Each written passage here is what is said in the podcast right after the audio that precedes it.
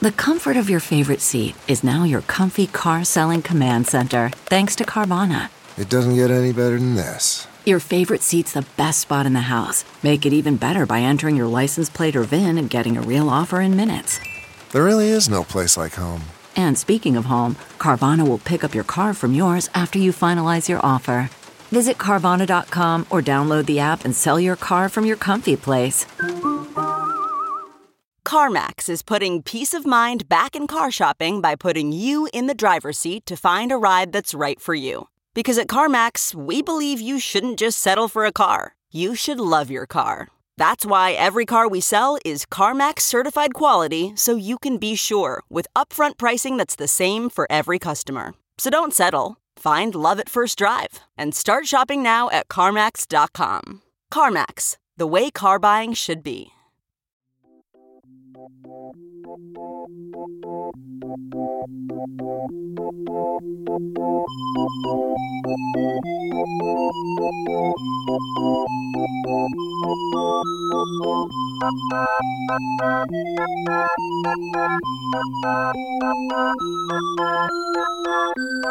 It's been since before pandemic that we've seen you, lady. Yes, it has been. It feels, yeah, a lifetime ago. It's so good to see you.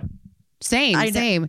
Um, if you guys are curious about who we're talking about, we've got Mary Jane Gibson in the house today, uh, host of Weed and Grub. We've done their show, your and Mike's uh, show before, but we're so excited to have you here on Sidework Podcast. And you guys, welcome to Sidework Podcast. I'm your host, Andrea Wallace. I'm your host, Brooke Van Poppelen, and we just jumped right in, you know, because we came out of the gates hot before we even hit record, talking about how we're marketed to as ladies on Instagram with very bad beverages.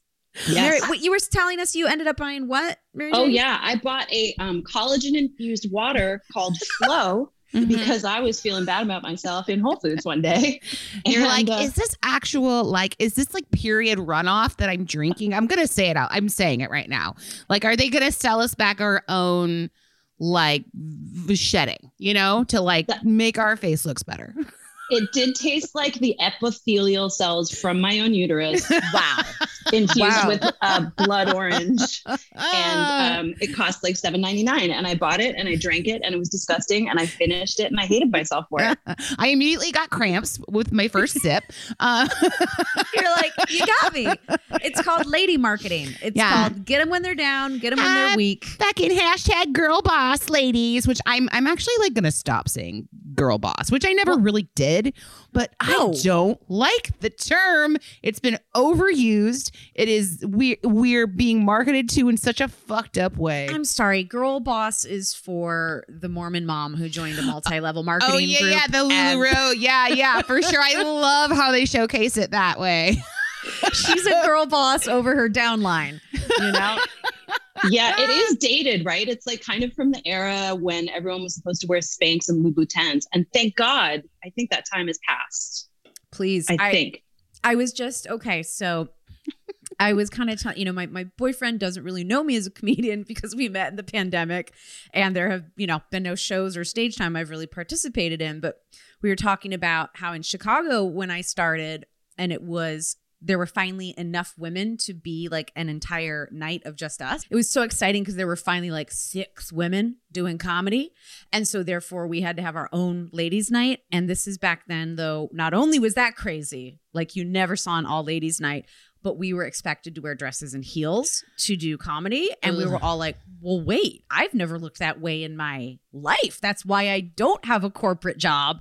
What do you mean I have to put on a dress and heels to be on a show called Pretty, comma funny? And No. yeah, and so like that was like that was that was pre girl boss.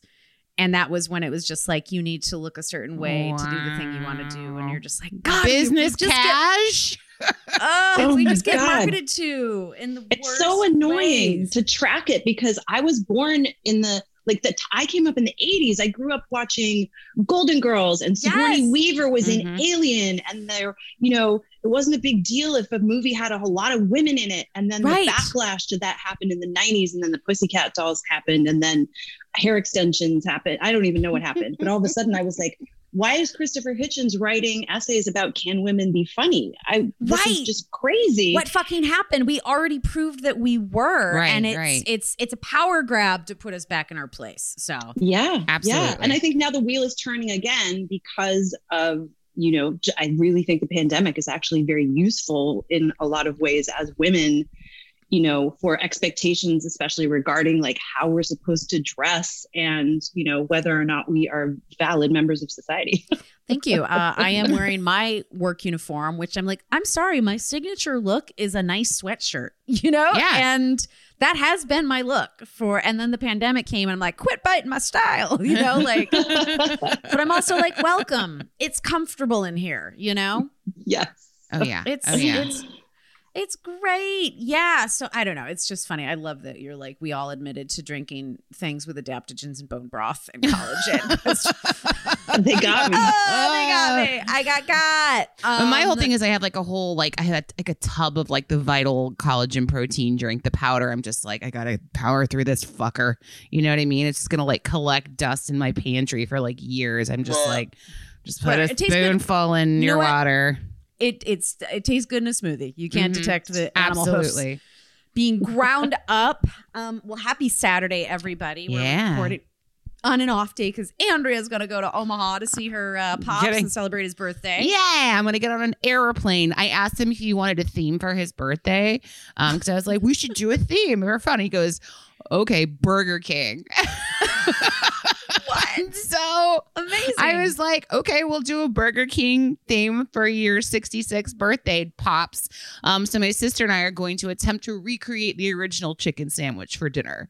Oh, So no I'll shit. have to document and see how it goes. okay. Uh, points yeah. points for just making some jalapeno poppers. You know that I sign off on a dollar menu jalapeno Yeah. popper. Do they have it? I don't know. Yeah. Oh yeah. Brian's like, of course they do. You stupid. Of course. Let's go get some. No, he's the. he's like, why would I call you stupid? Now he's he's confused.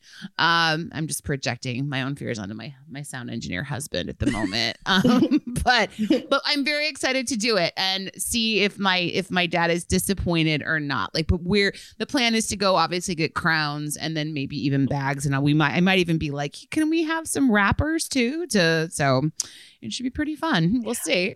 Are, are you going to get the face, the mask, the like My- the king mask. the king mask? Yeah. I don't know if I want to waste my money on something like that. Um, but it could be like if I ever decide to turn into some sort of serial killer, it could be a nice signature look, right, ladies? Am I right? yes, the scariest, the most terrifying. Scarier than the scream mask for sure. Oh If yeah. That's the or last a thing I saw. flasher. Maybe I could just be a flasher with it on instead. Ah.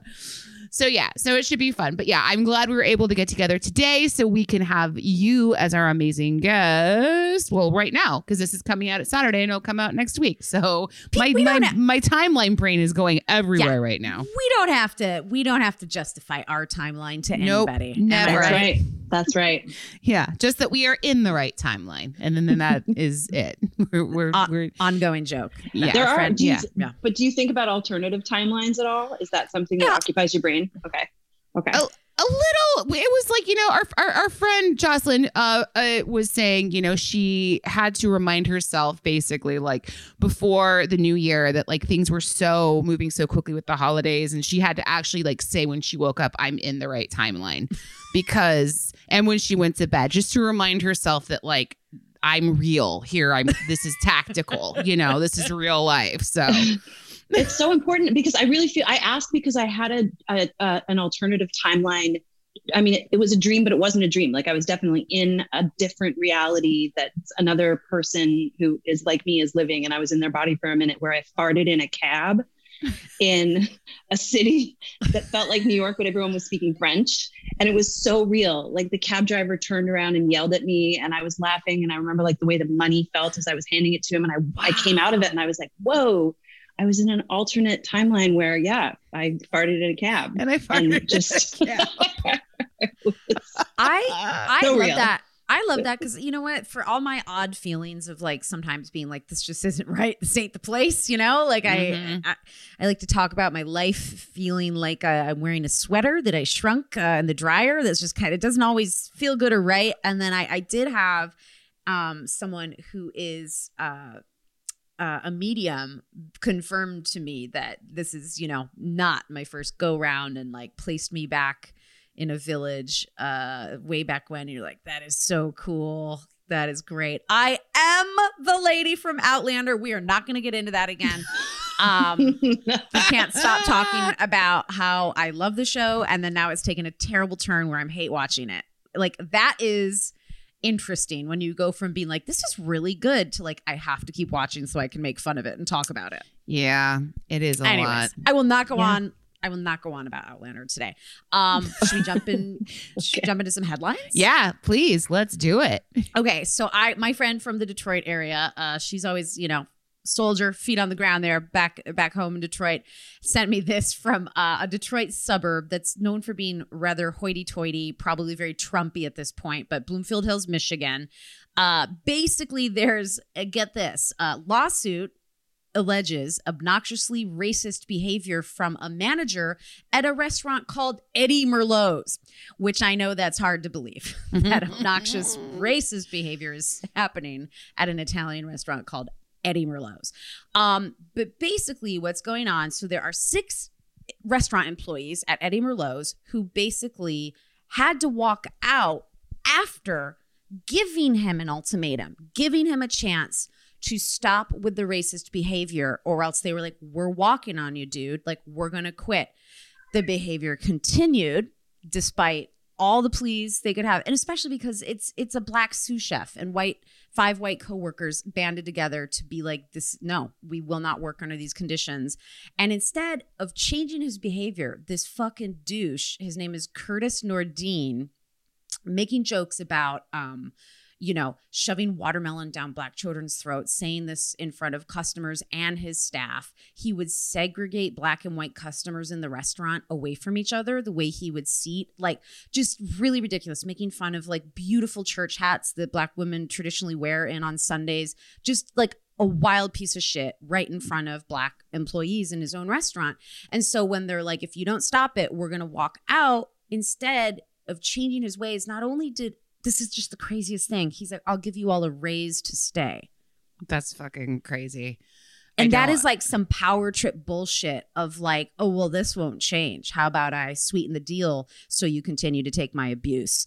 And he didn't fucking stop and they they had to walk. They fucking as they should have, and they Absolutely. should file. Yeah, and they're filing suit. Like I looked up Eddie Merlot's. I'm calling it Eddie Merlot's because I can't not. Yes, it has to be an Um, Eddie Merlot. I can't not call it Eddie Merlot's. It's corporate. It's actually a steakhouse. So they're serving super expensive, like dry aged, like prime steaks. My um, bad. with sorry. like the fa- oh no no no no with the fancy sides and fixins and the locations of them from like what I get they're kind of like business parky I think it's like they may or may not and this is just me from looking where they're at I think that they might be kind of the kind of place where it's like there's a lot of corporate lunches a lot of corporate dinners you know they're kind of in like the suburbs and but there's one in Boston there's they're all over the place actually like um Illinois and Colorado. But for me, for it being a corporate place too, it's like there are huge laws against all of this behavior, first and foremost. But like, what the actual fuck this behavior that has been showcased in this article that this person is displaying? it's really crazy and like they ran it up the corporate ladder to the top to be like you need to address this issue of this manager Nordine or whatever. And basically the restaurant is siding with this loser. And it's really kind of crazy because it's just like yes it's so sad that someone will take the side of a horribly blatantly racist manager over protecting what is now we know a very endangered workforce during the pandemic. Um, and the fact that these employees were put in a position where they had to walk away from a livelihood the only thing in their favor is everyone's hiring right now but it it does not make up for the fact that what if you like your job? What if it's the pay you need? What if it's the one that's closest to your home? And this motherfucker just can't keep his trap shut. And so you had to prove a point and walk away. And oh, I just, I'm keeping tabs on this fucking Eddie Merlot story. Mm-hmm. I don't advocate for violence ever, but give me five minutes at a walk-in with that motherfucker. Sorry, There we can go. I say that? Oh, Yeah. yeah. Yeah, yeah, somebody I- slip that guy a flow. You know what I mean? right. he can he can drink. Yeah, yeah. It's, You can drink my flow, bro. you can drink okay? my flow, bro. no. Yikes.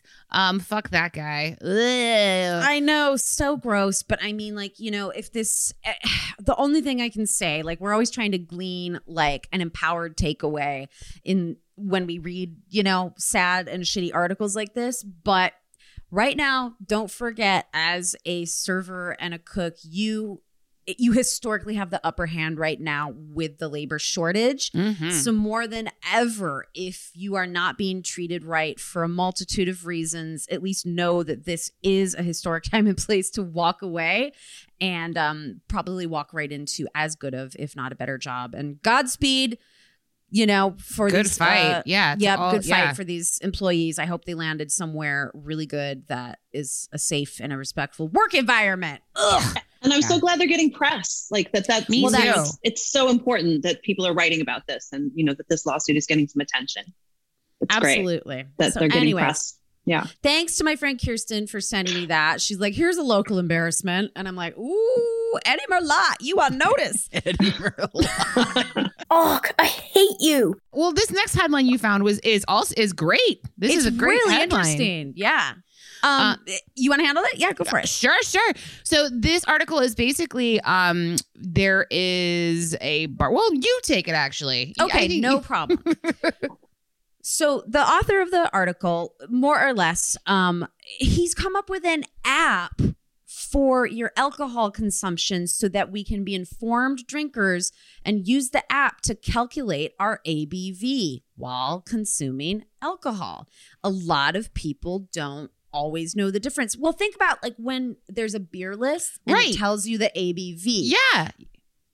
Why Like, how- shouldn't cocktails also? Exactly. Like yeah. people should know sort of what they're getting into. And so it's just such a most people don't know what they're drinking most days and they're either like I got wasted or I didn't and they don't really understand like the difference between a beer to a glass of wine to a shot of liquor and how that is an incrementally increasing ABV even though the you know the amount of beverage in liquor is a much smaller, but if you have a bunch of drinks, you're gonna be a lot drunker than someone having a few beers, as we all know. But um essentially he had he basically made this app where you can break it down. So not only can you have some fucking sense of like, okay, if I had, you know, a beer and this, like how can I balance it? And it also is there to help bartenders maybe kind of keep track of like, well, this person's been drinking like fucking gin martinis all Mhm. night. So maybe I should be more aware of over serving them. And if they come back, make, make a suggestion for maybe like an aperitif or something that has like historically lower ABV. Um, anyways, I thought that was fucking smart. I mean, if McDonald's can put a fucking menu with calorie count so we could actually be like okay i am a piece of shit and i'm going for it um it just you know it doesn't mean you can't have the martini i think it just helps people be knowledgeable and to Yeah. like have some clue about what you're putting in your body Absolutely. And just like the clicking on like a little bit of a link here that sends you over, it's just, you know, putting eyes on some of these numbers. Like an old fashioned is 38%, you know, alcohol. Like that's, a, it's a good hefty amount, you know, and then you've got like a, a spritz, which is 7%. So it is, I think, a smart, nice move. And I, honestly, I kind of, I don't know. I feel like it's like, wow, thank you for doing going and doing that work and showing me that percentage personally, you know? well Because like, I I'm not going to order a nine percent beer. That I'm just not going to do it. You know. Does that I don't know you- are, are you much of a drinker at all mary jane or is it pretty Yeah. Oh yeah. I love I love alcohol and um and I do really look definitely when I'm buying wine, I don't like really hot wines. Like I actually prefer wines that are around 13. If like if a wine is at 15% um alcohol, I'll generally stay away from it because I know it's going to be like a really kind of hot experience. Um but Maybe I that's uh, what's going on because some wines I will absolutely flush, and it's not really a sulfite allergy. Maybe just it's a higher um, ABV than I realized. Mhm. I wonder, yeah, if it's that higher alcohol. Yeah, totally. And I, uh, I do think this would be really useful. When I was bartending, I, you know, would occasionally someone would order a cocktail and then be surprised by how strong it was. You know, especially like Mhm. younger drinkers or newer drinkers or people who would, don't consume often. They'd order like a Cosmo and then they'd be like, "It's so strong." You're like, "Yeah, it's like three All ounces booze, of straight dude. booze. so this would be a useful thing to sort of point people to to say, you know, maybe you should consult this first. or to be like also because i know that ugh, god I, I think drinkers these days too especially when you've got so okay tell me if i'm wrong uh when you see the cocktail list and the cocktails all have a made up delightful name you know Mhm. that the bar you know program made and then ingredients that I pretend I know what they are. I'm just hoping and assuming that it's, you know, you're like Luxardo, sure, you know, and then a homemade bitter and whatever. But what's interesting is you'll see like then um what are they like an Aperol spritz on the list. But the difference is a spritz, like Andrea was saying, is seven percent Mhm. versus one of the other cocktails can be five times the amount. Mhm. And your friend is like on their ass after two drinks. And you're sitting there going like, I drank 12 of these. And I think like I I really do think it's an empowering thing for people to learn. Um, where can you Andrea, maybe you found it. I was like, Yeah, can we it- yeah. If it it just yet, says, or- yeah, you just says there's a handy calculator. You can, you know, it's a little link you can click on on the original article. maybe we can post about it on social media but just just a goal for everyone out there in general educate yourself about the abv and like if your go-to drink is a really high abv like learn some other things that you think are tasty that are like really light like a spritz so that if you're like i shouldn't have one more but i'm gonna stay for one more do like a baby cocktail. You know what Mhm. i'm saying? Do a little Mhm. baby girl cocktail and your head and your stomach will thank you in the morning. 100, i love it. 100%. 100 i'm into that Um, I'm not i'm not drinking i'm taking a break for a nice so you know I'll, I'll do that once i'm back on the back on the hooch Oh, nice. Well, good. I'm just doing like a little bit of like, you know, a hooch here and there. But uh yeah, basically I'm still like microdosing and sipping on ciders. That's my that's my deal these days. Nice. I'm I'm I'm in, I'm into the cannabis beverages right now. I don't know if you have mm-hmm. any of those in your fridge, but that's nice good. and nice. i would Yeah. love a great suggestion and we can get into this too in a little bit anything like i'm liking Canns so far i i Mhm. like their flavors a lot and i can't figure out if i like just the straight thc one or the thc cbd one better I the jury's out i'm still experimenting with it but i do like them Yeah.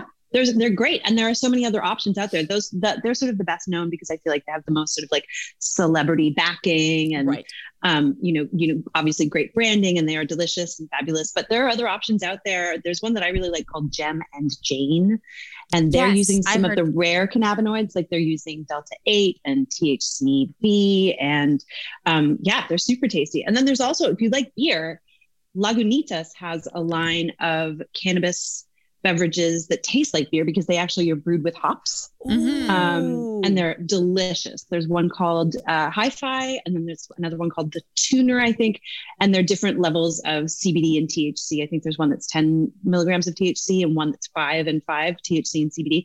So many options out there.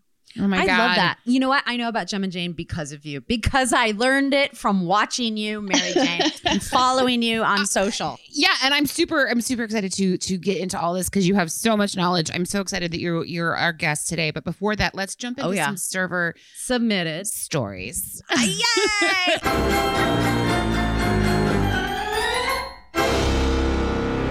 okay, so um, guys, I got a follow up. I got a hot follow up. Um, so Mary Jane doesn't know this. We had a story come in last week um, about a regular customer at a Starbucks in an undisclosed location. Um, he was his name was Multigrain Mike. That's what the um that's what the employees called him. They didn't really know a whole lot about him other than his multigrain bagel order and his coffee, which he would then leave at a table and then disappear to the bathroom every time he ordered for upwards of 20 to almost 40 minutes.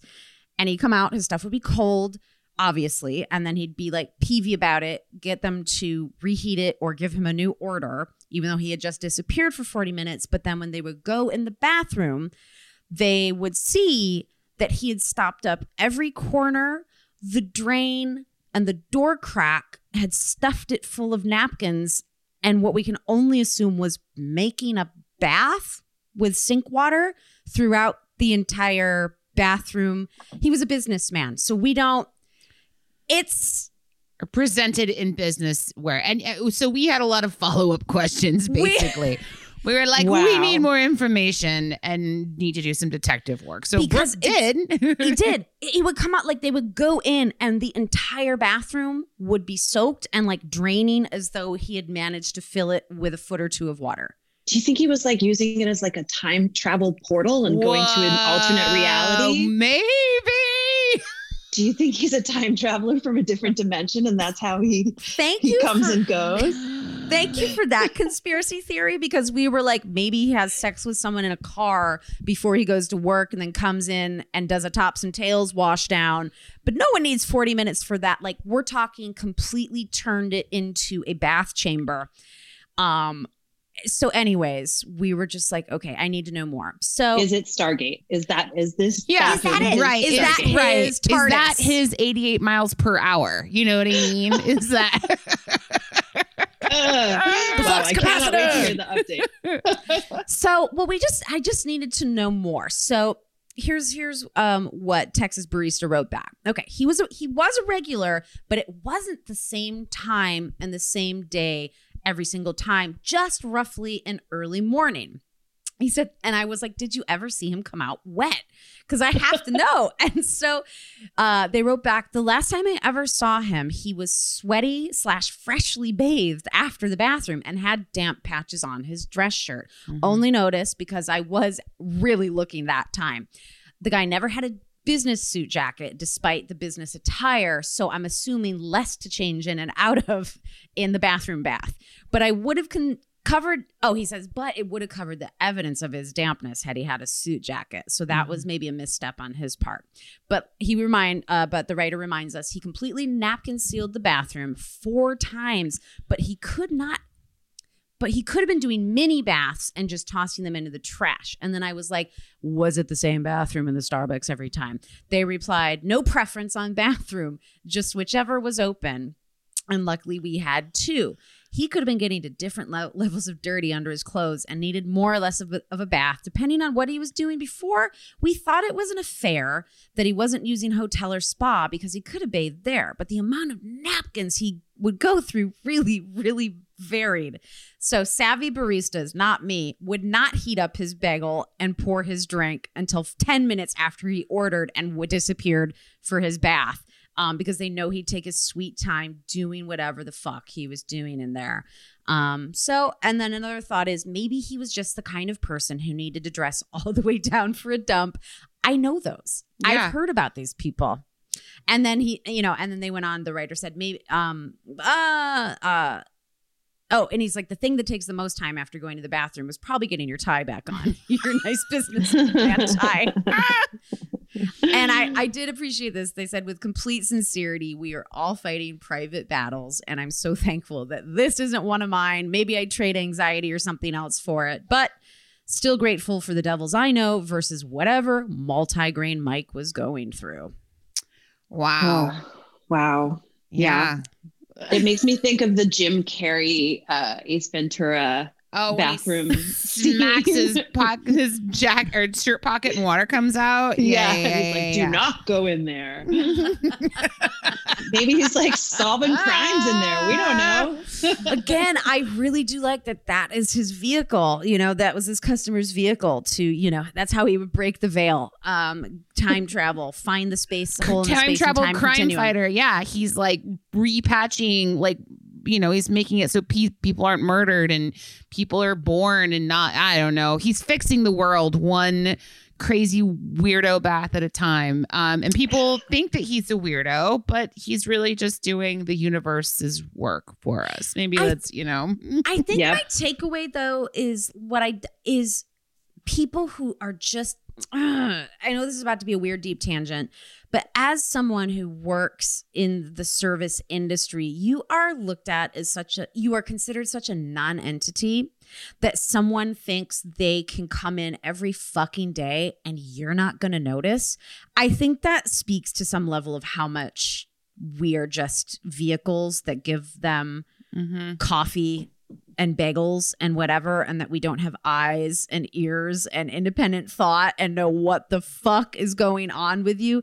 Or you know or that he like ah just the the frenzy the ramp up to whatever is gonna go that like you just like i can't make eye contact it's all about the transaction and then getting wet baby yeah, and I think people like fall into a routine and feel safe in that too, right? Another way, it's like especially coffee shops where we hear about the craziest shit. Like you said before, we could do an entire season on what happens in coffee shop bathrooms. You know, I think it's just this like I I go coffee, I lock the bathroom, I take a bath, I then I go and, and I go and do, and people just they're so like that's their OCD and that's how they work. And I think like something as you know every day is getting coffee it's you're creating a safe space for for them somehow so in a way right yeah yeah mhm.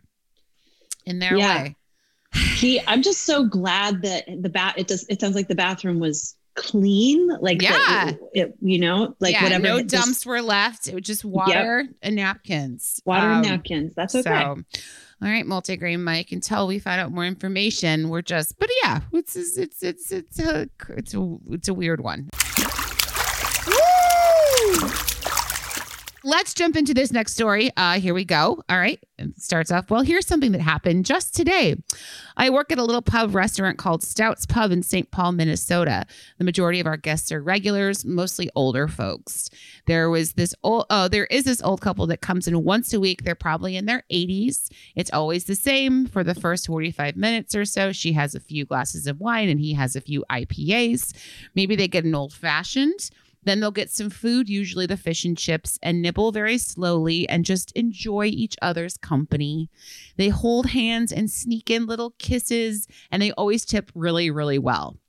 We were talking about how they're basically like our life goals and how lucky they are um, and so happy to have each other and have that kind of love at an older age. So today, my friend uh, Kayla was their server. And after they've gotten a little bit tipsy, they say to her, Hey, would you like to hear a story? Well, we've been tragically dead since December. So she says, Yes, of course. And he opens his mouth and says, So we're cousins. oh Kayla's mouth drops under her mask and she was like, uh, uh huh. And they go on and tell her that her mom and his dad were siblings. They always got along really well. And when both of their partners died, they reconnected and fell in love and have been together ever since. Uh, so she told us this later, and we decided, okay, maybe we won't we won't aspire to be like them. At least they're too old to have kids, right? the lesson learned. Now, uh, I, the lesson Kayla learned. Now I know if someone ever asks if I want to hear a story, I'll just say no and run away. Uh, that's from Sal in St. Paul. Wow. kissing Wow. cousin Damn. Oh, wow I God. always- What a deflated fucking balloon, huh? my, bu- my you know what my bucket list has uh fuck my cousin on it you know for sure it is funny that I read that as parents because the parents probably would be like, we'll just wait till our parents are dead to fuck. it's a good call wait till your parents and your partners are dead to start fucking your cousin I I have a friend who just married someone who has children with his cousin. And Wow. yeah, I was like, that's wild. Like that just is, you know, it's not illegal, I guess, but it It's not? very No. strange. It's not, No. and I think many of us are lucky to probably not be from such small towns where the pickings are so slim, and your chance of meeting anybody is like, I guess I'll date cousin, uh, Larry, Yeah. you know, whatever. Um, I I'm trying to learn to not be so super judgmental in this life, and if this is their last little grab of joy, um later in life is it shocking is it looked down upon is it taboo it's- it's yes taboos. But you Mhm. know, you when you lived in that village back in your other timeline could have married a cousin and it was totally fine then. i'm sure i mean we all know that the royal crown that whole fucking line is inbred as fuck you Yeah, know? and, and and that's the thing about with like you know the upper echelon of old societies bullshit is like you keep the money in the family and you marry your cousin. Yeah, isn't that what the whole Habsburg chin was about? Do you know about Oh, the like- Habsburg chin? It was like that completely like deformed lower jaw from decades and centuries of, Of inbreeding amongst the aristocracy. Yeah. the Yeah. aristocracy, all those cousin fuckers. Yep. Yep. They got the they got a chin of an aristocrat. You know what I'm Ooh. saying? Mhm. Yeah. Know what? Um, I Not good. I love that, but also kudos to some, you know, some of our aging fellow citizens getting a little tipsy and spilling the beans. Yeah, you know? man. I love that too. Hot drums. I mean, I wonder now, is it is it always gonna be like awkward? They'll be like, Oh, hi, how are you guys? You too. You're back. so Grab that joy. You guys, that joy. I say. such a good, such a good server submitted story. You guys, please keep them coming in. We're having so much fun with this new crop in 2022. And you can send those over to a sideworkpad at gmail.com. Okay, picture this. It's Friday afternoon when a thought hits you. I can spend another weekend doing the same old whatever, or I can hop into my all new Hyundai Santa Fe and hit the road. With available HTRAC, all wheel drive, and three row seating, my whole family can head deep into the wild. Conquer the weekend in the all new Hyundai Santa Fe. Visit HyundaiUSA.com or call 562-314-4603 for more details. Hyundai, there's joy in every journey. Guys, it's 2022. We did it. We made it. Here we are. We did it. And we're also have another drop by with Lo-Fi Victoria Canty, our favorite bartender and ambassador to Lo-Fi Aperitifs is here. Hello. Hello. And you are going to talk to us today about not necessarily like going dry in January, like so many people do, but dry-ish in January. Exactly. Yeah, there's a couple reasons for that. We'll see if you get it. Okay. Uh, one being dry January is a theme. Hello, we're going to do low ABV drinks. So this is just dryish. But the other reason, we're still drinking. Yeah, The other reason is because da da da we're using lo fi dry. Ah, Lo-fi dry vermouth. vermouth. I knew you guys would get it. I knew it. I knew it. In the know. Yeah, so one of my favorite drinks of all time is the G&T, So gin and tonic. So good, right? So simple and so good. Um, my other favorite drink of all time is the V&T because what I like to call lo-fi dry is basically the low ABV gin replacement. Nice. So what we're doing is we're taking lo-fi dry in place of the gin, like I mentioned. So two ounces of that. We're gonna put it in any glass that you want with ice. You're gonna top it with Fever Tree Mediterranean tonic, which is one of my favorite tonics ever. It is um, really light, low on the quinine, and there is bursts of thyme and rosemary in it, which I think is really interesting So and really great. They really do make a great product that pairs mm-hmm. just kind of perfectly with lo-fi, I have to say. Yeah. So then in your glass, we're going to do garnish game strong with a sprig of thyme, a sprig of rosemary, and a lemon wheel. So you'll get all of the aromatics that you find in the tonic, and plus your drink will look baller. Top resolution for Andrea garnish game strong. Oh my Do, do, god, right? Ah, Cocktail not so strong. Oh, she did it. Brr, brr, brr, brr. Oh my Hip hop God. air horn. Yeah, yeah. Victoria, thank you so much for dropping by with Lo-Fi. Happy New Year to you guys. ah, I can't wait to get dry. I'm going to go get dry right now. Let's backtrack immediately to your bartending background, Mary Jane. Like, do spill the beans. Okay, I'm going to say spill the beans a bunch this episode. Um, Pour the sorry. bourbon. Uh, Pour the bourbon. Tell us all about it. When did you get started, and um, where where were some of your bartending jobs? Ah, uh, beans and bourbon. I uh, started bartending when I was living in Montreal, going to theater school, and um, got a job at a place called the Double Deuce, which was a disgusting dive bar where like the kegs fridge was moldy and you know the one regular would come in. I had like the daytime shift and the regular would, who would come in had like a terrible gambling problem and they had one of those gambling machines where you could like spend insane amounts of money and he would just get hammered and lose all of his money. And and that was my regular rocky. And um that was my first bartending job. It was like i had one one one regular and um and i didn't learn very much there but i did work at a bar and then um i next worked in a bar in dublin which is where i really learned how to bartend and that was awesome because i got kind of thrown into it i i bullshitted my way into a nightclub job as a bartender at this place called major tom's and they I love figured that name. because yeah, and they thought because they thought I was American. Um, and they were like, all Americans are amazing at making drinks and cocktails. Like Americans are incredible bartenders. Are you like, are you Canadian? I'm Canadian. and I didn't yeah. know that. Amazing. Our finally, officially, our Yeah. first Canadian guest. I was like, we're really going international today. I'm super happy about it. Yeah.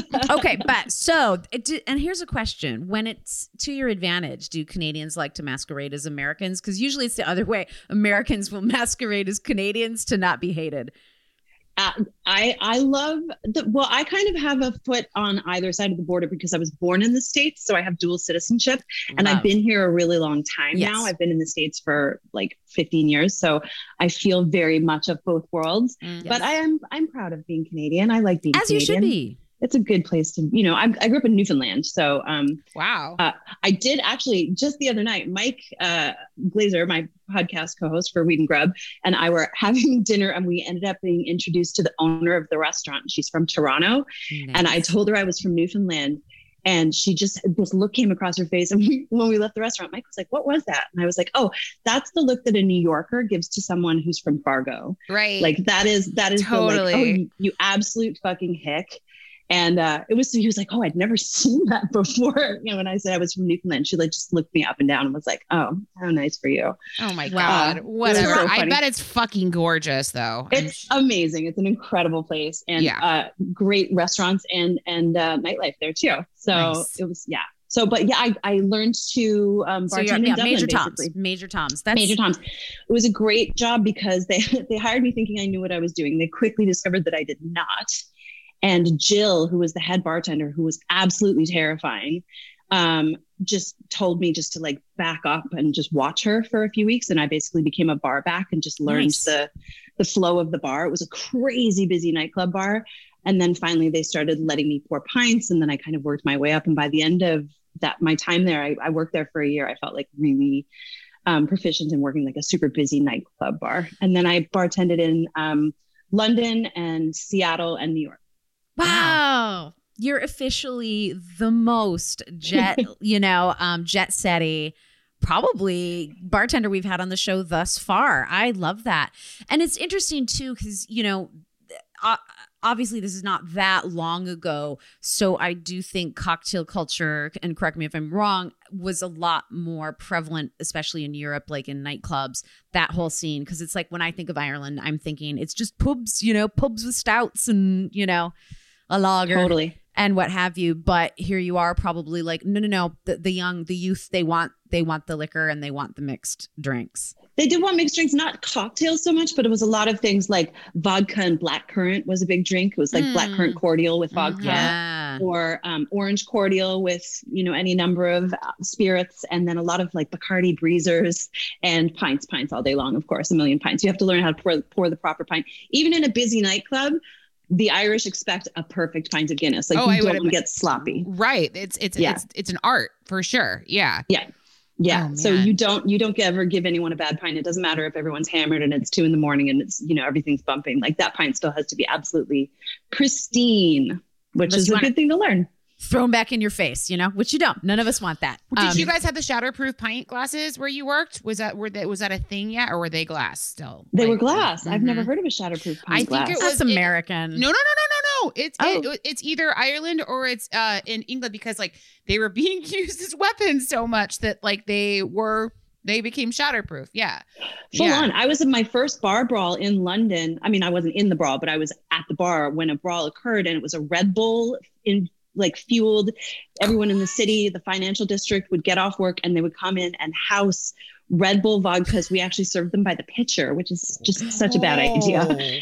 And they would get just insane and there were chairs thrown and like someone got thrown up through a plate glass window and we definitely could have benefited from some shatterproof glasses in that Oh my lord! I feel like we have to have you on a whole separate episode just to talk about your international bartending. Like, but yeah, but today we really want to hone in on your knowledge of the weed industry, the cannabis industry, and specifically the cannabis service industry. Oh yeah, and and to to switch gears there too, I I heard this really great joke uh, because I've been working on a cannabis talk show, which I'll talk to you about after this too. Is uh, five guys drinking all night start a fight. five guys smoking weed all night start a band. And that's the difference. It's fucking true. So true. Yeah, dude. For sure. Oh, I love weed. so yes, yes, like like to all of our listeners, this is our second episode in a row where we have been exploring the cannabis uh, service industry side of it because it is becoming a fucking viable career and option um, for those of us who do like service oriented and what I would call like cannabis fits into now uh, the normalization of nightlife, the normalization of consuming it. Um, our last guest uh, really talked about, you know, the there were ups and downs about being a weed delivery person, but there was uh, an actual stable, um, you know, hourly rate plus tips. You know, the only bad part is if someone would be a total shyster and not tip you on a $500 order, which that person is, you know, usually a very rich DJ, as we came to learn, a total piece of shit, you know. But um, so yeah, we've been talking about the options where states, um, you know, are fully legal at this point. That maybe if the service industry, as you know it at the moment, is burning you out, there are options that continue to grow. So we're just so curious to kind of pepper you with questions. Um, do you think it's safe to say that uh, the cannabis industry is creating jobs as we speak? Absolutely. It's one of the fastest growing sectors, I think, especially, you know, with places like New York coming online. I mean, one in three Americans now lives in a state with access to adult use Mm-hmm. weed, legal weed. That's, you know, and it's it's only growing. I mean, I think a- they're It's all going to be above board soon enough, too, which is crazy. Yeah, I mean, we don't even need to wait for the federal government to legalize it. Like at the federal level, it's still Mhm. considered as dangerous as heroin or LSD. Yeah. Right. Um, but you know, in the states where we've legalized for adult use, we know the truth, and we are seeing places, you know, have massive success like Colorado and Washington with their programs with you know tax revenue. They're doing really well. California has kind of screwed up legalizing weed. The the industry here is really a mess, and a lot of um, cultivators and manufacturers and people in the industry are really suffering because California sort of screwed it up. But they it, we're hoping that they'll fix it and and we can look to places like New York and New Jersey and Oklahoma and you know all of these other new places coming online to hopefully do a better job. So I'm really excited about the future of people being able to work in so many different jobs in weed, especially in the service industry. Um, now, for you, have you been a bud tender at all?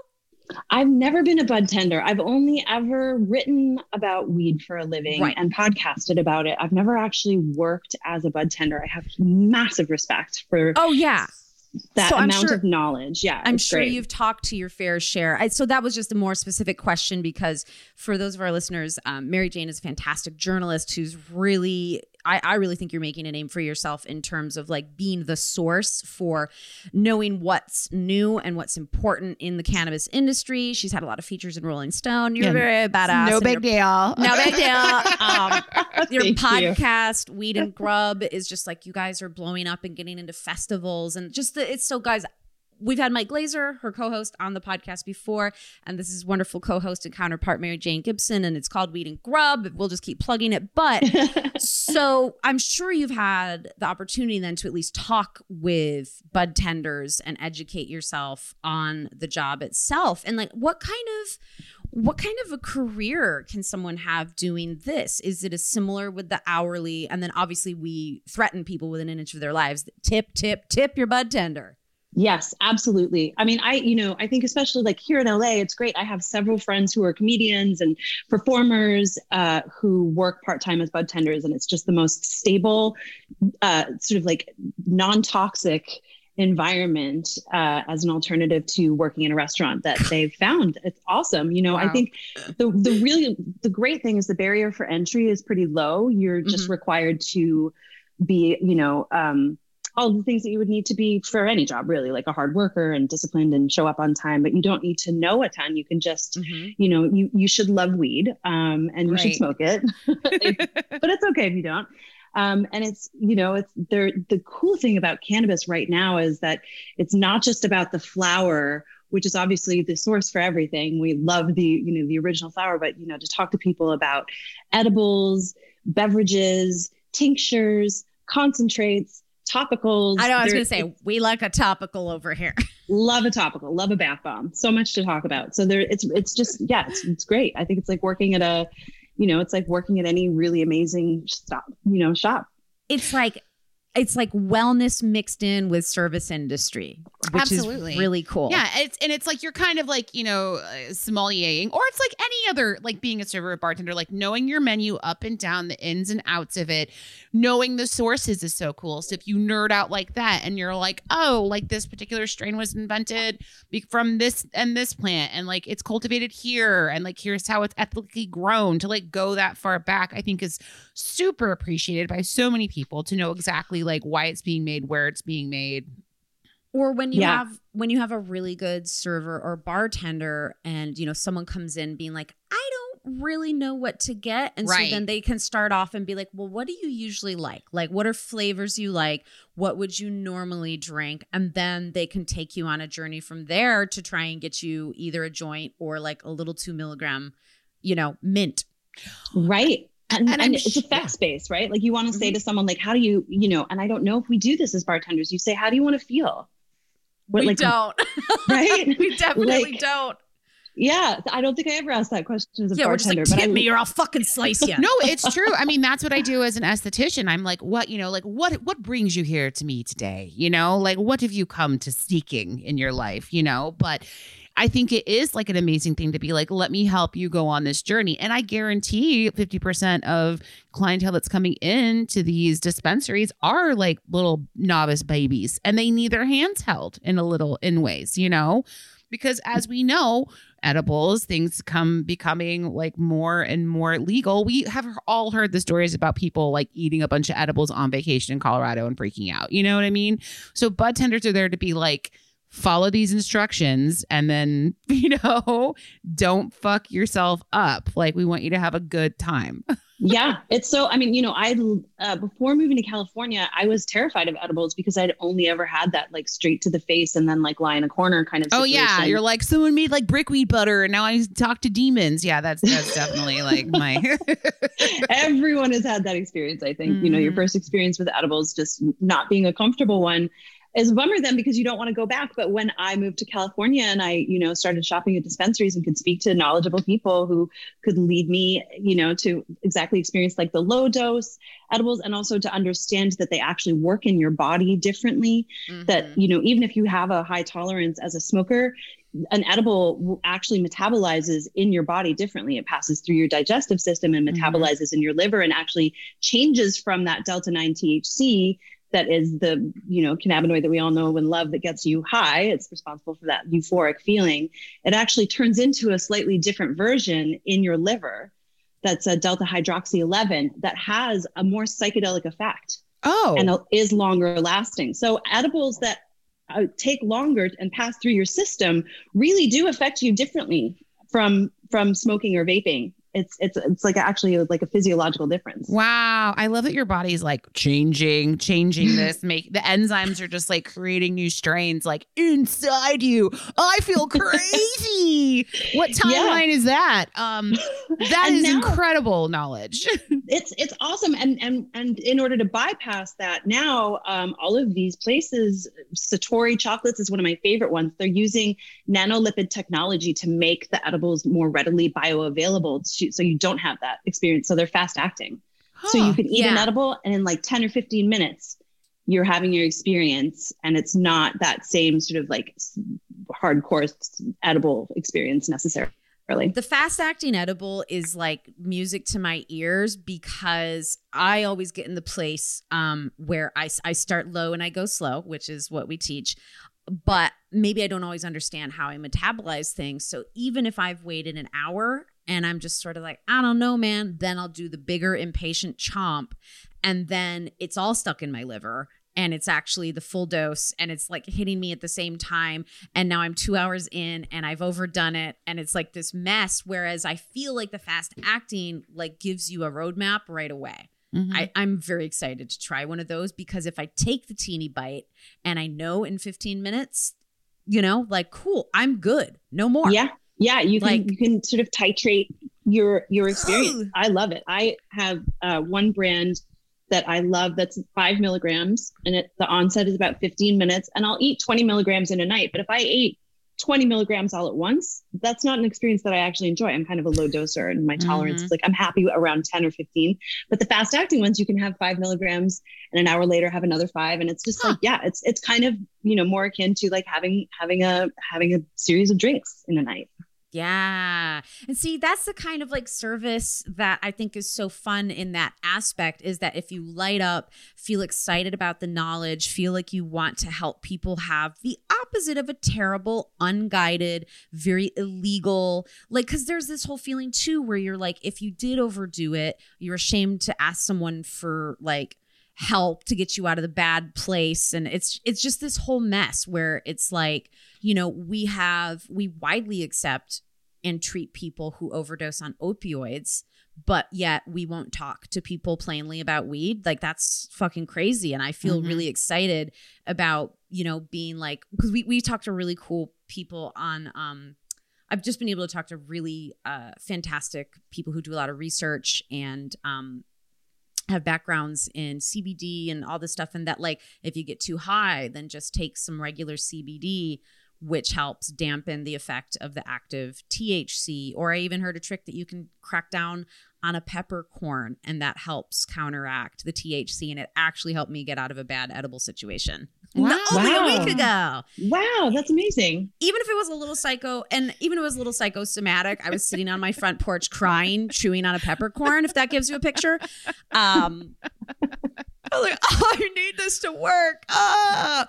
Help! I love But it. But just this idea that I love that it should naturally then turn into the service industry, which is like what we're seeing are, you know, the cafes, like you wrote about Lowell Cafe in Yeah. your Rolling Stone article. How did they, how did they, um, I didn't stop to look like, did they survive the pandemic? They didn't survive the pandemic. They were actually, Yeah. I don't know if they would have survived regardless Okay. of the pandemic Got because it, it, was got like, yeah, it was a first of its kind in Right. the country. And Right. it, the model is a little broken because of how crazy the cannabis regulations are. right. I mean, it's, you know, it's basically a controlled substance or it is a controlled substance.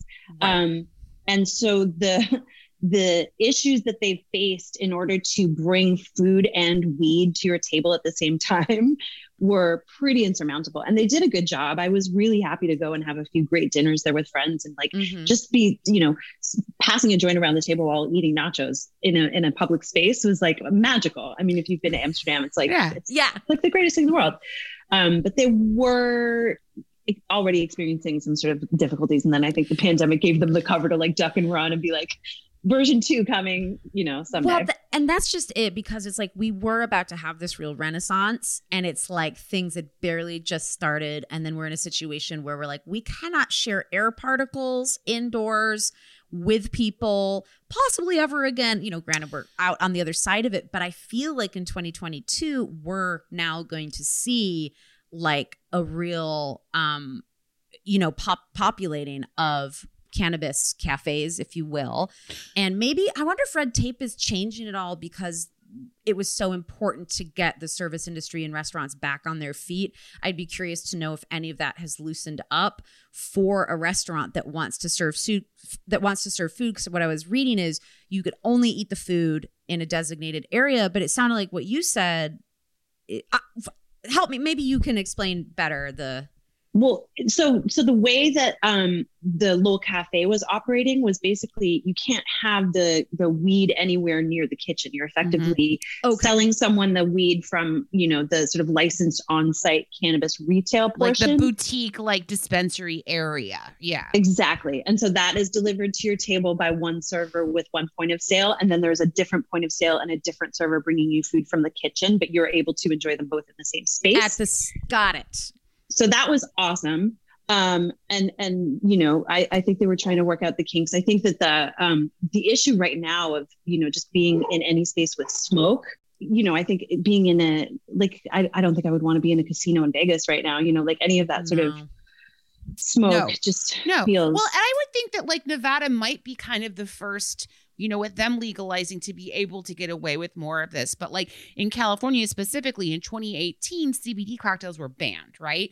And now we have Assembly Bill 45, which passed in October of 2021, and that's making them legal to serve again.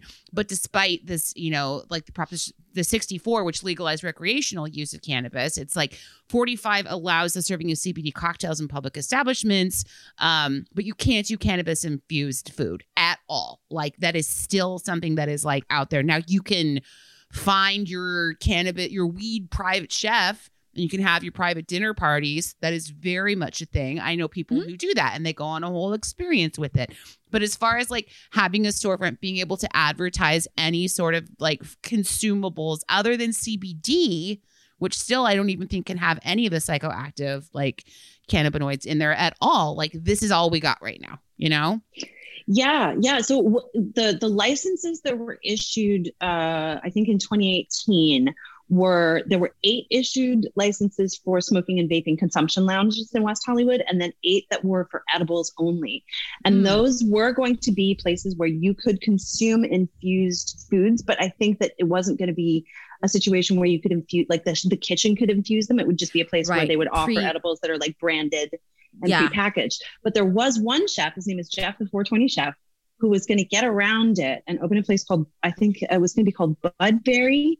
And he explained to me that he was going to have infused condiments on hand, like in house infused, you know, aioli or whatever, and that you could order a dish and then you could sort of like medicate with your infused condiments.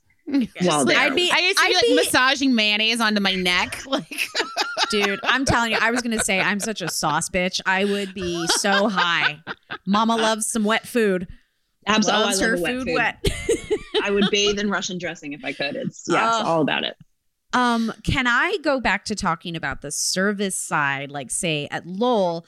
So the table side, uh, if you were a server for the cannabis portion of the restaurant, so you would do what is called tableside flower service. Um, and this was from your article. I'm I'm taking a little excerpt from it, but you had a host, a flower host for the evening who was Chantel. And basically, you know, she goes on to say, like, well, I'm always been much more of a smoker than a drinker. I'd much rather serve cannabis than alcohol. She couldn't be happier working there. And so she still has, you know, a responsibility to do her job and to do it professionally. Um, you know, people could possibly get too high. And so she, part of her job is to help you navigate that you're not basically going to do that. And she was certified through tips which is still the same program that restaurant workers go through to you know help guests uh, overconsume alcohol what have you but basically she's like it's just so fucking chill like the job is chill the vibe is people getting stoned and having a lovely time and she's there to sort of be your shaman. And then mm-hmm. on the flip side of it you know when you're talking to the back of house yes of course you're still going to be an artisanal farm to table like you can have all the stripes you know the celebrated stripes of being a chef. But basically what's cool about this too is they're like we're trying to change the perception of kitchen culture. No one is being beaten over the head or yelled at and all these violent things that we've normalized in kitchens are like instead fucking happy stoned enough to do their job coworkers who are working in a stoner environment. Totally. But instead as- of cocaine. Right. But as cocaine things and bourbon change i think that like you know we're talking about the evolution of this and as things change and like i i just popped over because i was like surely nevada and i just found this article on eater that talking about like all the plans and opening up these cannabis lounges in Vegas, which you're going to serve food. You're going to be able to do single use, like you can smoke or like drink it there.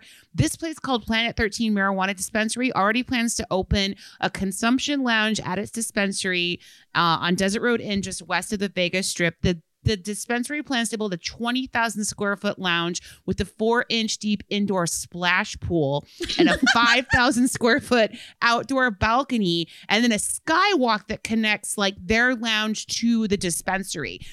This is the, the worlds are going to collide. You know what I mean? You're going to have restaurant kitchen culture colliding with dispensary culture, whether we like it or not. That's the path we're going down.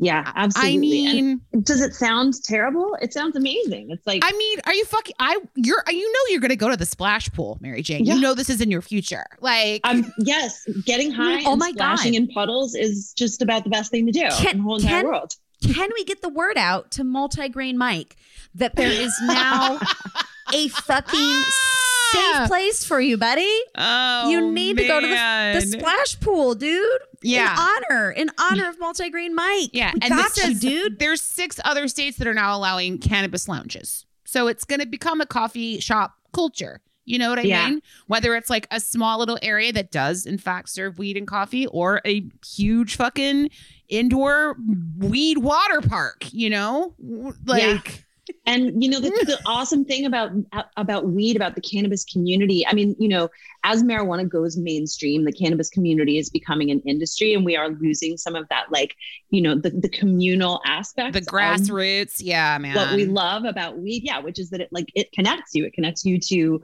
yourself the environment around you and other people but it cannot be denied even though it will be a massive industry and you know hu- hugely profitable and, and maybe it, it will become a commodity. Like the nature of weed is that people who love weed love it so much. And so when you go to a place that is serving cannabis and trying to give you some kind of experience, the people behind that experience are generally so dedicated to you just having an awesome time. Like they just want everything to be great because the drug war has been so successful in its horrifying propaganda. And like Mhm. ev- everybody I know who works in weed is just doing their best constantly to to you know update everyone's experience so that everyone can have an awesome time and even if you choose not to consume to just not judge the people who do if you are Right. a smoker you know it's getting more and more acceptable now to just talk about it and be super open about your, your consumption and that's just so great so to be able to do it in public Mhm. with friends Yeah, and I mean, I think like you know, it's it's an interesting time and place where there are going to be a lot of bad actors who do get in on it. I mean, I can already speak from experience. The people who fucking sign my paycheck are pieces of shit. Um, Right. hey, thanks for the job. I mean, we get to talk about the fun side of it, and we get to be. They don't. They don't know that we're actually very vocal about the right things to do and we're very against what they do and because they're so dumb they don't know that you know we talk about last prisoner project or we talk about you know how wrong it is for giant companies to come in to towns where licenses for weed shops uh, like little things like they're buying them all up so that it's a pay to play situation because they're a major capitalist corporation who like the whole point I, so i think the only thing is like as we move forward and get over the novelty of you know weed being everywhere is like we should be able to do our homework and hopefully see that a bar or restaurant or cafe are they involved with giving back to people who've been fucking sitting in jail for having a joint while we are in a splash pool um Mhm. you know n- with our white privilege and all Right. that shit so like I think and hope that with the weed community, I know that that's something that is important. And as these places grow as well, that we will see for every splash pool you can put down, that hopefully, if you're a big booming business, you will dedicate yourself to getting people's records expunged. And like, it's just crazy to me. And I, I don't, I, that's not like to throw water on this whole thing, but I'm like, I'm hoping with the wave of this normalizing, it's like, yeah, uh, let's get everyone out of jail. Let's get everyone's record clean and let's all get in the fucking splash pool together. that's Yeah. right Yeah. Absolutely. Absolutely. That's the most important part of it. Uh, we just interviewed a woman who works with Last Prisoner Project on the uh, Weed Grub. Her name is Stephanie Shepard, and uh, part of her story was that she was um, sent to prison for ten years for uh, a marijuana offense, and she was sitting in prison. She's a black woman. She was sitting in Mhm. prison um, in Victorville in you know her eighth year of this sentence that she was serving for a nonviolent cannabis offense and the uh, TV was on. And there was a woman on the news, and it was a white woman being asked about her cannabis business. And Stephanie said that she sat there in prison and watched this white woman say, "Business is booming," and to hear her describe that moment and to see just how how her whole life has been affected by being sent to prison for this thing that this woman was touting on on you know nightly news like it was just this it, was such a an insane moment to to really hear her talk about that and that's the reality of it there are Mhm. people yeah serving life sentences still. And you know, it's it's just wild. So it's yeah, it's just a great point to keep making. Um, weed is fun and amazing, and it's also a very serious thing that people are Yeah. doing time for.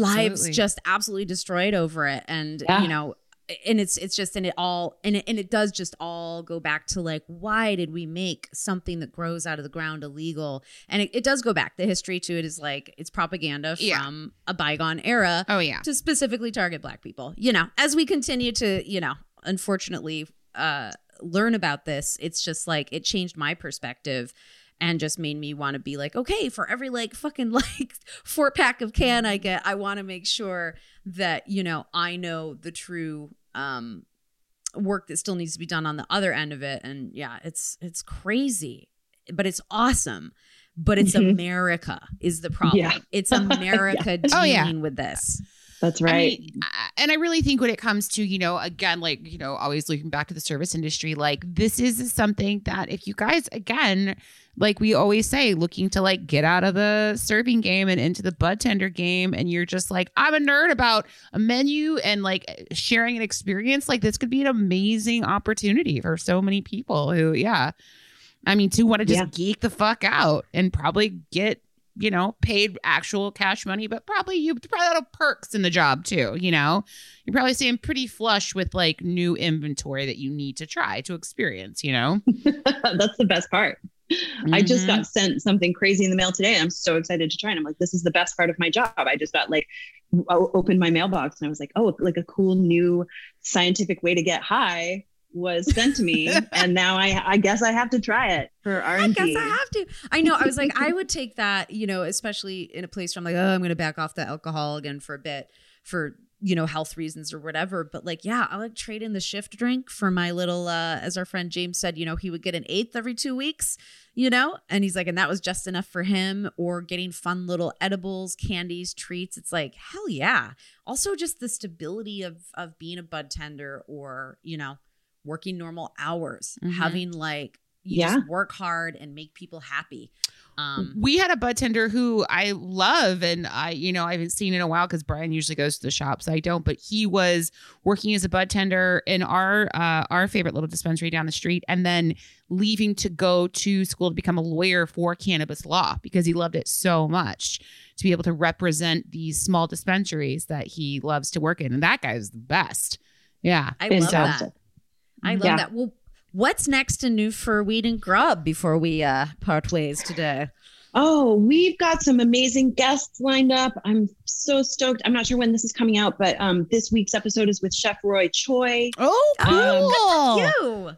so exciting he he's incredible and you know i think i think what's you know our favorite thing is that weed and grub are just the cornerstones for conversations with anyone about Mhm. anything they just happen to Mhm. serve as a great foundational you know as sort of a springboard but you know last year we got to talk to Roxane Gay Mhm. and um, you know the showrunner of The Simpsons, Bill Oakley, and all these sorts of folks. So we're we're looking to um, talk to you know more fun folks this year and go on the road a little bit. We were supposed to be at Sketchfest uh, in San Francisco, which you know COVID went where, Right, right. but um, ho- you know hoping to do some more live shows and hang out with people safely in real life and enjoy weed and food. And we're also, um, I guess, the big project that we're really trying to hunker down and work on right now is that we're um, going to write a book.